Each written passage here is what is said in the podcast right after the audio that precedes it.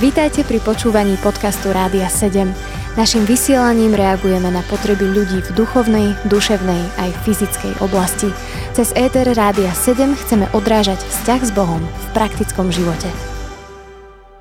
Milí priatelia, vítam vás pri počúvaní relácie Nádej bez nádej. Našim vzácným hostom je Ester Kryšková, ktorý príbeh sme mohli počuť minule. V tej dnešnej téme budeme hovoriť o dysfunkčných systémoch v rodinách. Každý túži po krásnej fungujúcej rodine, žiaľ, že veľakrát ľudia nezvládajú hektické tempo života a tieto tlaky, osobné a mnohokrát aj od okolností, vytvárajú priestor na vznik dysfunkčných systémov v rodine.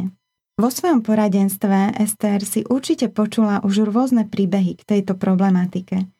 Prosím ťa, povedz konkrétne, čo sa vlastne deje, keď sa fungujúca rodina mení na dysfunkčnú. Tak tých uh, vecí, ktoré vplývajú na to, že rodina sa postupne stáva dysfunkčnou je veľmi veľa, tak ja pôjdem tak za radom asi podľa toho, s čím sa v praxi stretávam najviac. Myslím si, že taká, taká najvypuklejšia vec je, že ľudia prichádzajú s falošnými alebo so zlými očakávaniami do manželstva.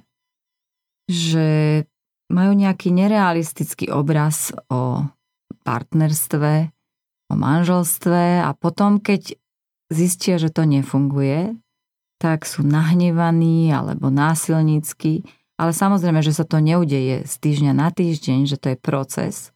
A to, čo vnímam, je, že buď sa snažia aplikovať modely eh, tej svojej pôvodnej rodiny, alebo nejakého modelu, ktorý si vysnívali. A častokrát vnímam to, a to aj je moja osobná skúsenosť, že veľmi veľa problémov v, aj v mojom manželstve, aj v mnohých manželstvách, ktoré pozorujem a ktoré prichádzajú na poradenstvo, je, že, že ženy chcú, aby muži mysleli ako ženy a muži chcú, aby ženy mysleli ako muži. A pre mňa, ja si pamätám, to bolo jedno z najúžasnejších zjavení, keď som naozaj srdcom porozumela, že môj muž nie je žena. Že, že on proste nebude myslieť ako žena a samozrejme potom ja som si prijala, aby on pochopil, že ja nebudem myslieť ako muž. Ale kým sme sa tam dopracovali, kým sme si to vykomunikovali, kým sme, kým sme to vôbec prijali sami u seba a potom jeden u druhého, to trvalo roky. Ale pamätám si, že to bola úžasná uvoľňujúca pravda, že ja vlastne čo robím v našej komunikácii? Že však ja ho prerábam na to, aby myslel ako žena. A ešte nie, to nestačí, hej. A ja ešte sa na to aj hnevám. A veľmi sa na to hnevám, že jak to, že to nevidíš, jak to, že nemôžeš takto myslieť, jak to, že to takto necítiš. To, to musíš, lebo však ma máš rád, aspoň teda to tvrdíš, tak potom celý systém sa mi zrútil a cítila som sa nemilovaná a ešte som mala na to samozrejme aj dôkazy No a už som točila, točila špirálu sebaľútosti a potom hnevu a bolesti a horkosti a už to išlo jak lavína. Takže toto bolo úžasné a ja som si uvedomila, že ak ja sa hnevam na môjho muža, že nie, nemyslí ako žena, a že teda jak to, že to tak je, tak sa hnevam na stvoriteľa, ktorý ho proste stvoril ako muža. A že mu nedal ženské myslenie, ale dal mu mužské myslenie. A že to nie je zlé, ale je to iba iné. A práve v tej inakosti je tá úžasná nádhera toho, že, že môžeme si dávať niečo, čo ten druhý nemá, že môžeme získavať v tom rešpekte tej druhej osobnosti, opačného pohľavia, iný pohľad na život, že ten človek to proste prinesie z inej strany a obohatí nás. A pre mňa ešte tá druhá najúžasnejšia vec bola, že som po mnohých rokoch konečne prijala a porozumela, že sme tým že my nepotrebujeme bojovať jeden s druhým. Aj mi strašne ľúto, že mi to trvalo tak veľa, veľa rokov. Takže toto je jedna z vecí, ktorú vidím opakovane sa deje v manželstvách. Aj včera som mala jedno poradenstvo, kde proste nie a nepochopiť e, u tých manželov, že sú tým. Že je tam obrovská silná túžba, aby ich vlastné potreby boli naplňané. To je veľmi silné, Ester, čo hovoríš.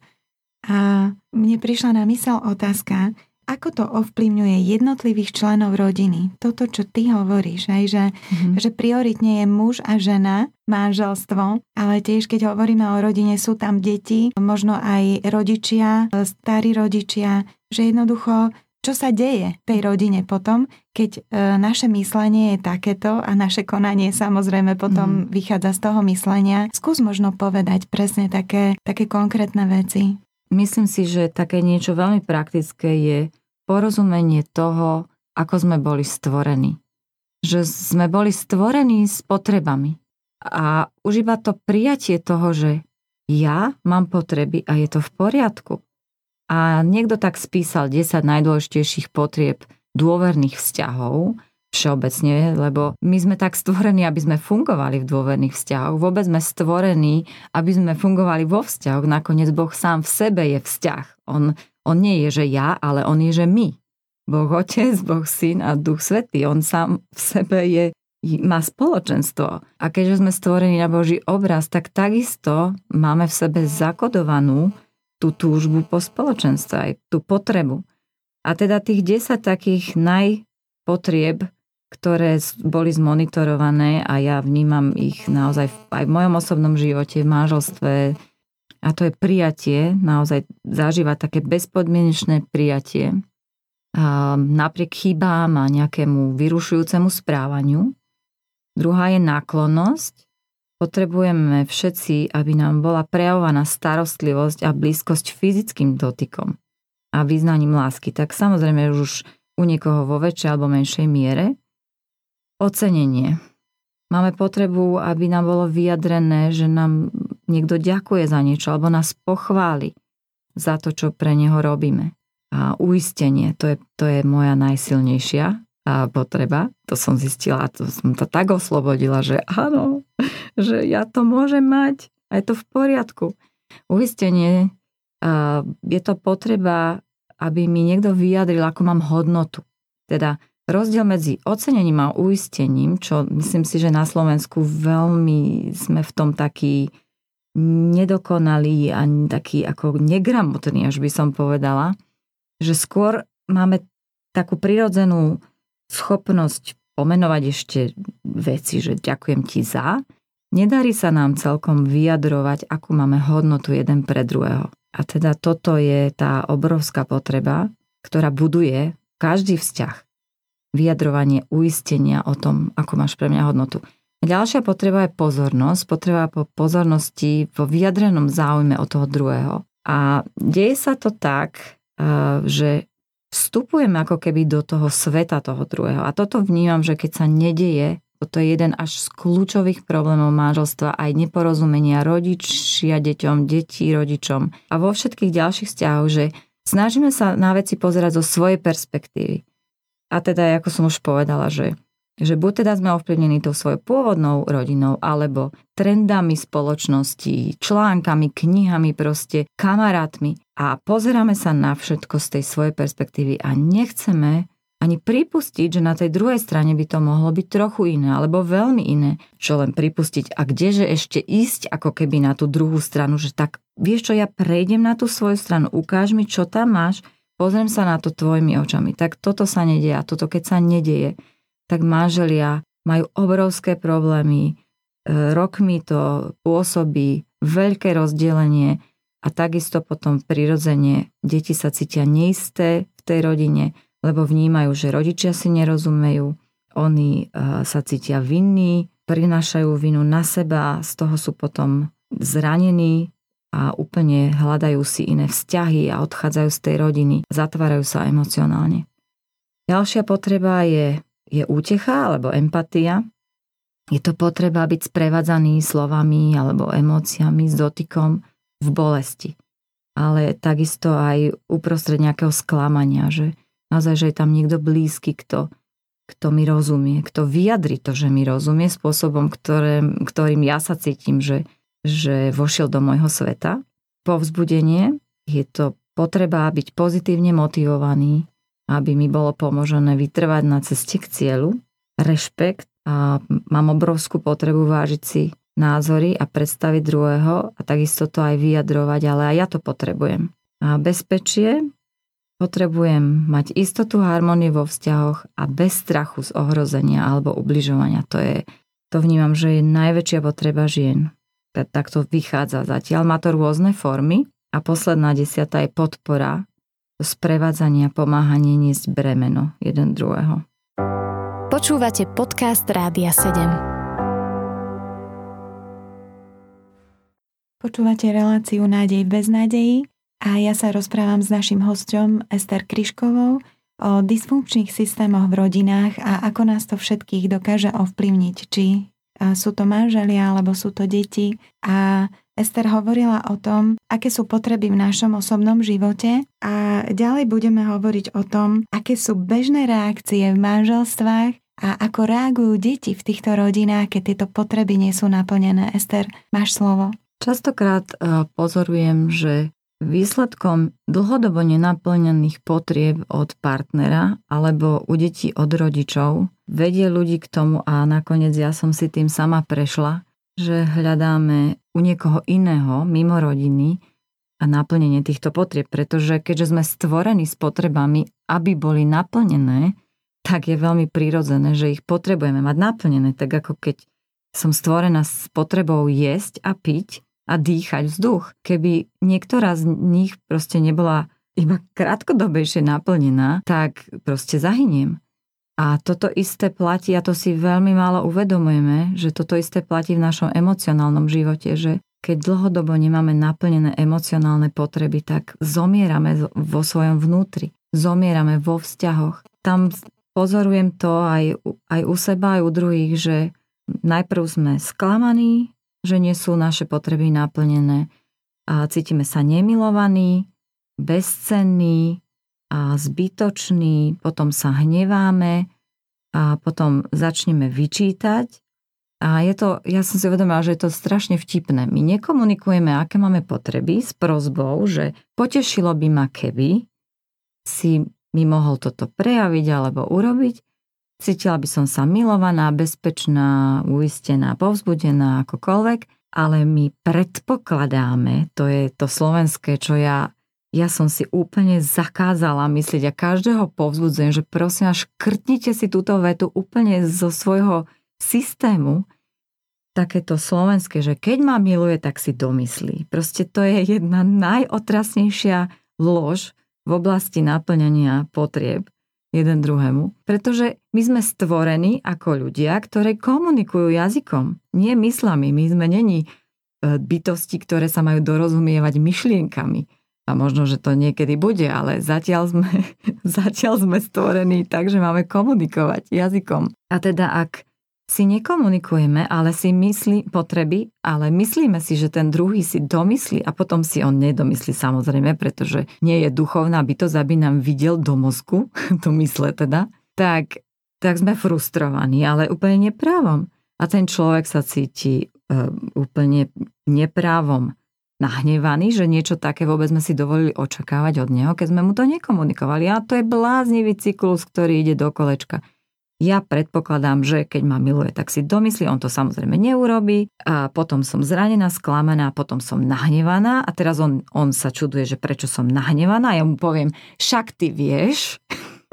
A že vlastne sme si nič nepovedali, ale ja som niečo predpokladala. Na otázku, čo sa deje, ja poviem, však ty vieš, alebo hráme také hry, že nič sa nedeje ale idem explodovať a všetci to na mne vidia, celá rodina proste vie, že mama je na prášky e, z toho, aká je situácia doma, je úplne roz, rozčulená, ale tvrdí, že nič sa nedeje. Takže manžel odíde, keďže manželka povedala, že nič sa nedieje, no tak nie je čo riešiť, pretože manžel je v svojej prírodzenosti dobrý opravár a chce veci opraviť. A keď manželka tvrdí, že nič sa nedie, že nie ničo opravovať obrazne, tak vlastne odchádza a ide si robiť svoje veci. No a manželka je ešte viacej vytočená, pretože to je už totálna nehoráznosť, lebo nie len, že nevidí, ale ešte aj ignorantský. No a teraz už má nálepky, no a ona teraz začne buď začne zúriť, alebo tiež sa stiahne, alebo a jeden aj druhý odchádzajú do iných podporných systémov medzi svojich kamarátov, kamarátky a najhoršie, čo sa deje, že ak muž nemá dlhodobo naplňané potreby svojou manželkou a žena svojo, svojim manželom, tak je, sú veľmi ohrození, keď sa vyskytne v ich blízkosti nejaký citlivý človek opačného pohľavia. A mnoho nevier práve sa deje z tohoto, že, že sa zrazu vyskytne citlivá duša, ktorá práve presne reaguje na tie nenaplnené potreby. A keďže tie sú vyšpičkované, tak, tak sú úplne že nasávané najväčším spôsobom, najhlbším spôsobom a jednoducho tam pre, môže veľmi ľahko prekliknúť tá emocionálna blízkosť, čo je základ pre neveru, ak to nie je s našim partnerom. A deti, deti teda majú tieto úniky, odchádzajú do kníh, do, do nejakých eh, tých románov, ktoré proste riešia fantázie.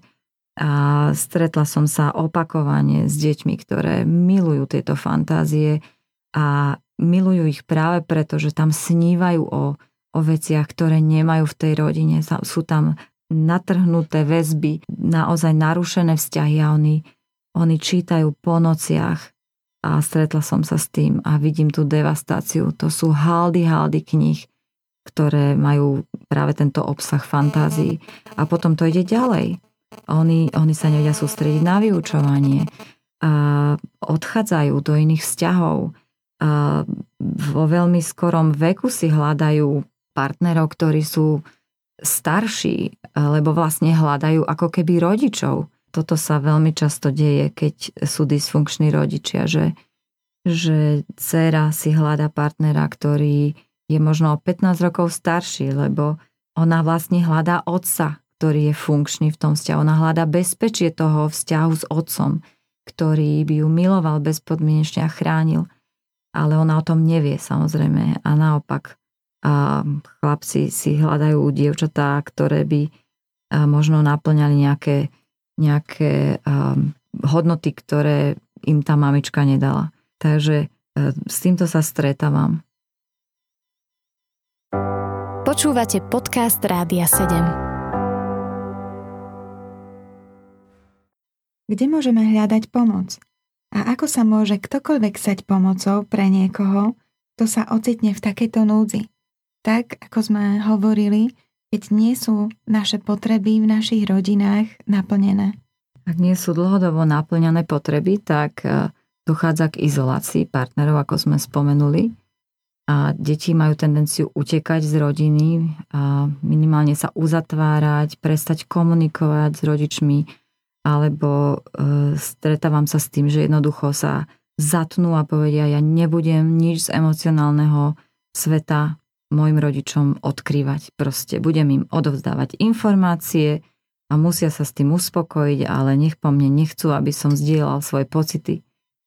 A takto zhrubnú vlastne jednotliví členovia rodiny a častokrát zostávame na úrovni odovzdávania informácií. A takýchto vzťahov máme x a všade inde. Aj s poštárkou mám vzťah na úrovni odovzdávania informácií ale ja chcem mať s mojimi blízkymi v rodine vzťah na, na úrovni odovzdávania emócií, pocitov.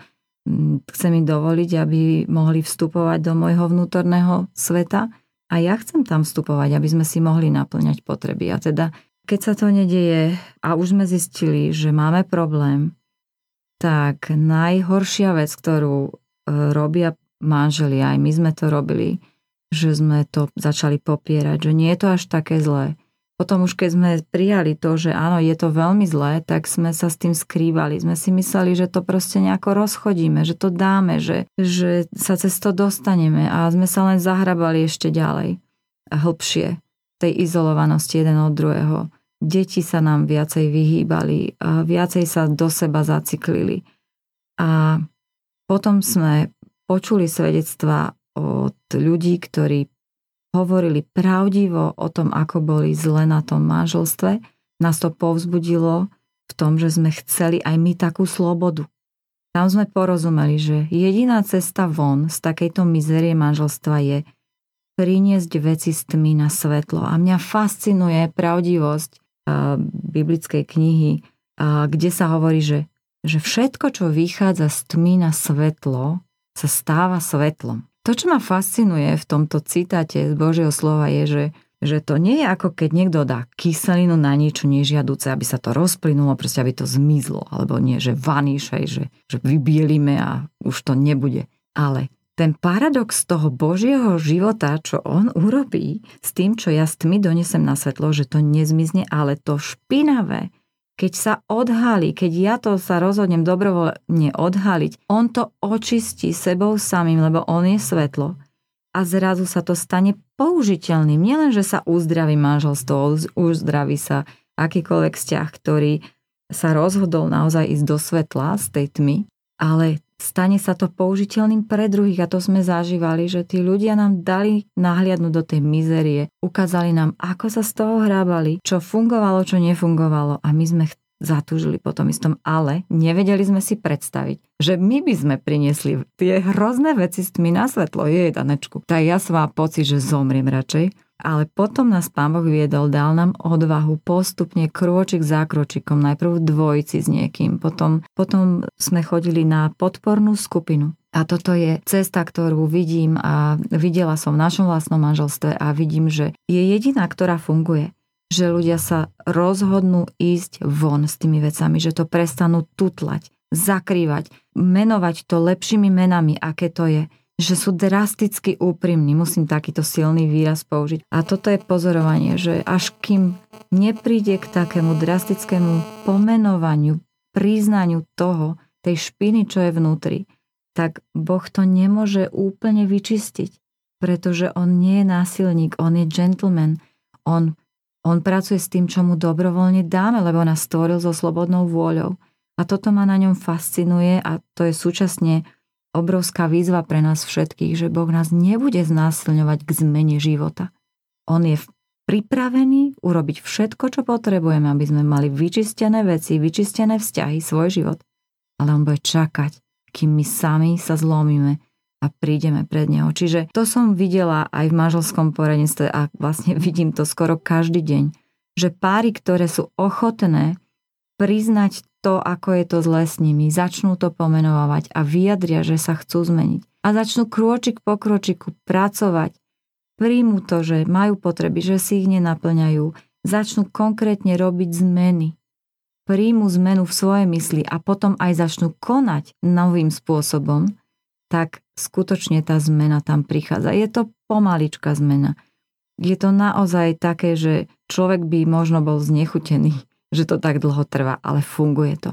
A na záver taký príklad jedného manželstva, ktorý, bolo to kresťanské manželstvo, teda stále je. Sú to ľudia, ktorí majú v sebe nádherný potenciál milovať a, a prejavovať si naplňanie potrieb, ale z nejakého dôvodu sa zasekli. A každý sa do seba zakuklil, pretože sa doráňali na ceste. A napriek tomu, že obaja um, milovali Boha a chceli ho nasledovať. Nevedeli si rady v tom ich vlastnom manželskom vzťahu. Už mali doma pred podpisom rozhodové papiere. A počuli, a počuli povzbudenie nášho príbehu manželstva. Ona preplakala celý deň, lebo nerozumela, ako mohol niekto žiť ich život. A bola povzbudená, že je cesta von. A hovorila o tom svojom manželovi, počúvali to spolu, spolu plakali, potom nás vyhľadali a dodnes sme spolupracovníci a priatelia, pretože oni prišli s tými svojimi špinami, neistotami, zúfalstvami a začali o tom rozprávať. A my sme im mohli hovoriť o tom s mojim manželom, čo nám pomohlo.